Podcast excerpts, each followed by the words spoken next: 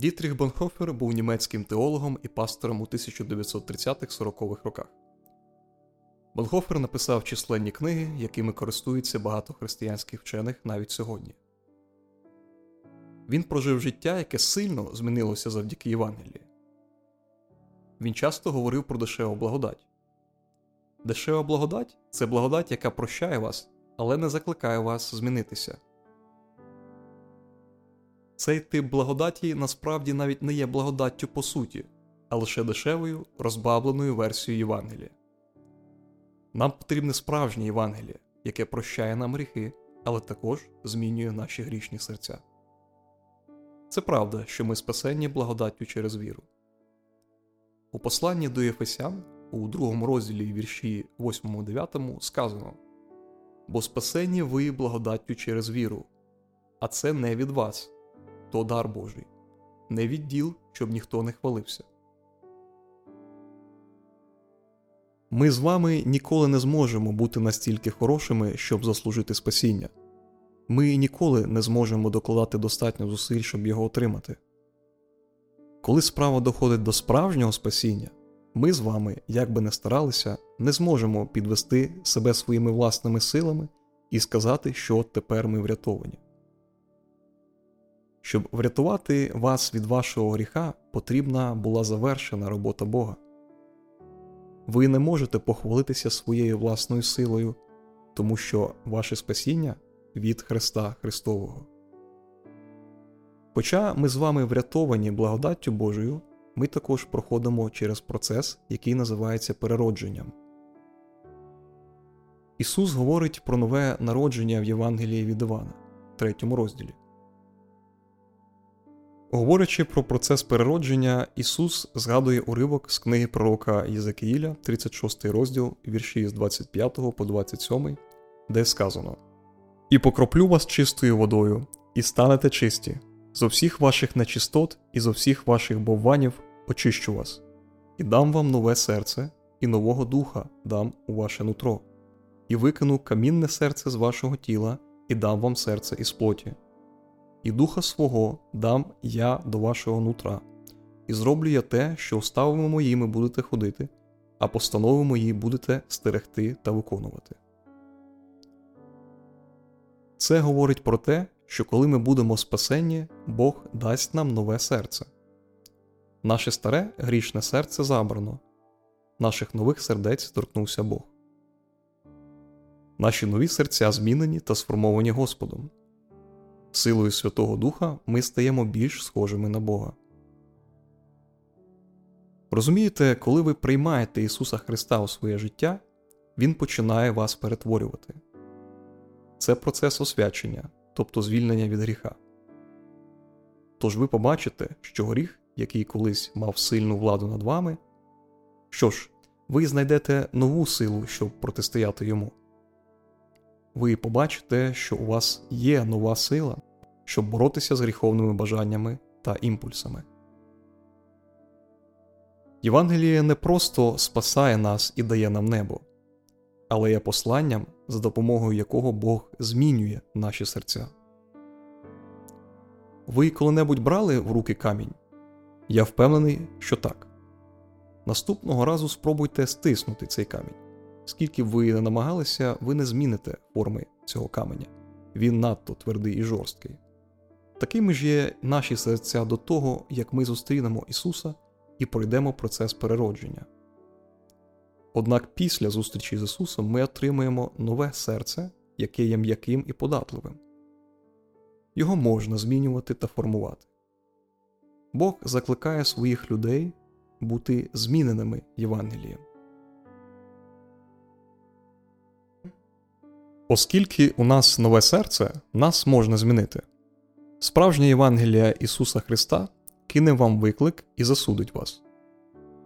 Це призведе до зміни ваших гріховних звичок і змусить вас покаятися. Євангелія не вчить, що тобі тепер прощено живи так, як ти жив.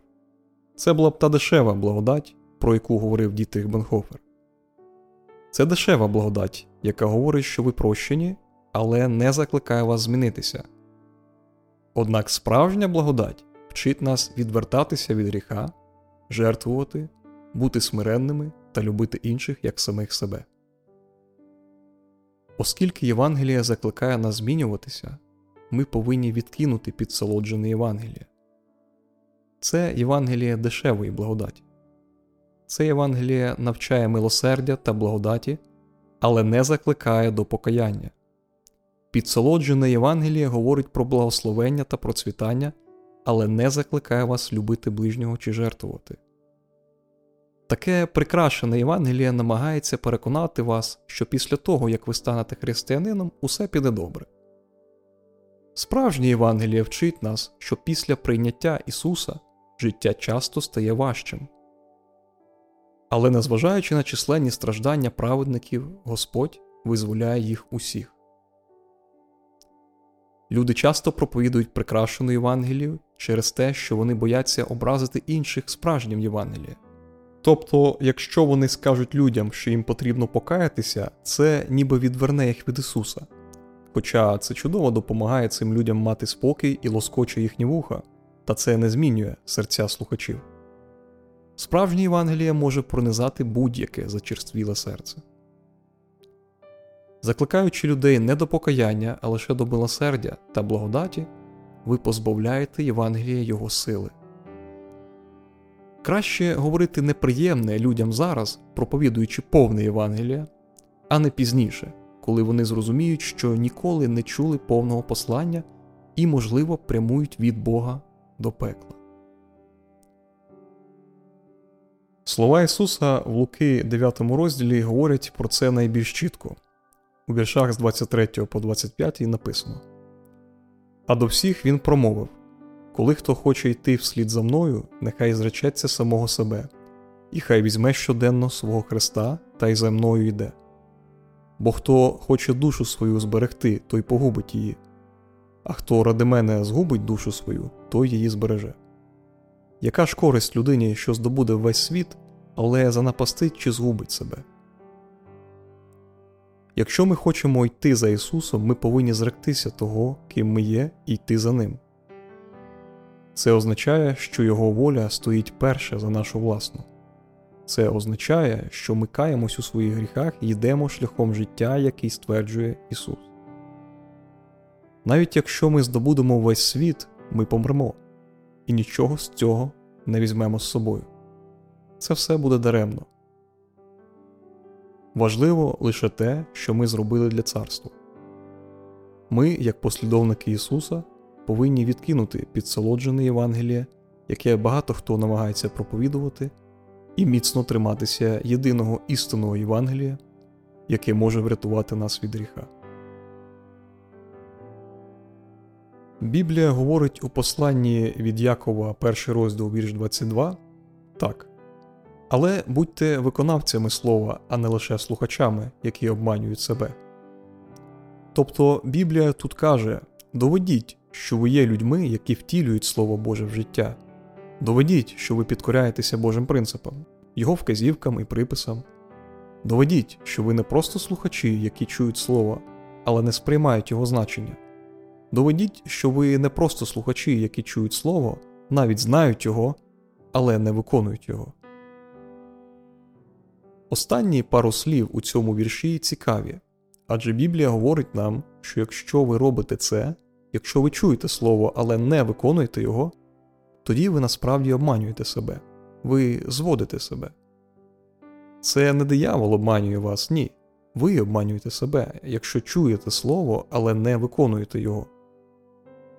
Ми часто думаємо, що обман походить е, від сатани, від Антихриста, від якогось демонічного лжевчителя. Але насправді така проста річ, як знання Божого Слова, але не виконання його, є актом обману щодо себе. Адже як ви можете стверджувати, що любите Христа, але не слухатися Його? Як ви можете казати, що ви християнин, намагаючись бути подібним до Христа, але все ж не схиляючи коліна, не смиряючи свою волю і не підкоряючись йому? У розширеному перекладі англійською мовою послання Якова, перший розділ, вірші 22-24 сказано: Але будьте виконавцями слова, активно і постійно виконуючи Божі настанови, а не просто слухачами, які чують слово, але не сприймають його значення, обманюючи себе необґрунтованими міркуваннями всупереч істині. Бо якщо хто тільки слухає слова, не підкоряючись йому, він схожий на людину, яка дуже ретельно вдивляється на своє природне обличчя в дзеркалі, коли подивиться на себе, йде і одразу забуває, як він виглядає. Тож дозвольте поставити вам кілька запитань щодо Божого Слова у вашому житті. Чи використовуєте ви Боже Слово як світильник для своїх ніг? Чи дотримуєтеся ви Божого Слова і виконуєте його на практиці? Я не вірю, що будь-хто може бути виконавцем Божого Слова без того, щоб воно кидало йому виклик. Боже Слово повинно кинути вам виклик, і воно кине вам виклик, коли ви дійсно спробуєте втілити його в життя. Слово говорить вам молитися безперервно. Це складно. Ми всі знаємо, яке напружене наше життя. Але щоб бути виконавцем слова, потрібно безупинно молитися. Слово говорить нам любити ближнього свого як самого себе. Це складно, тому що деякі люди будуть випробовувати вас. Вони випробують ваше терпіння, ваш характер. Але Боже Слово також говорить нам бути довготерпеливими і повільними на гнів. Ви розумієте, що я маю на увазі? Добра битва віри. Це означає, що Слово Боже змінює і кидає виклик. І я ризикну сказати, що якщо Слово Господа не кидає вам виклик, то ви, ймовірно, обираєте лише ті частини, які вам подобаються. Ті обіцянки, завдяки яким ви почуваєтеся добре та захищено перед Словом Божим у його повноті, особливо коли справа стосується вашого характеру. Тож моліться святі, моліться, щоб ви були виконавцями слова.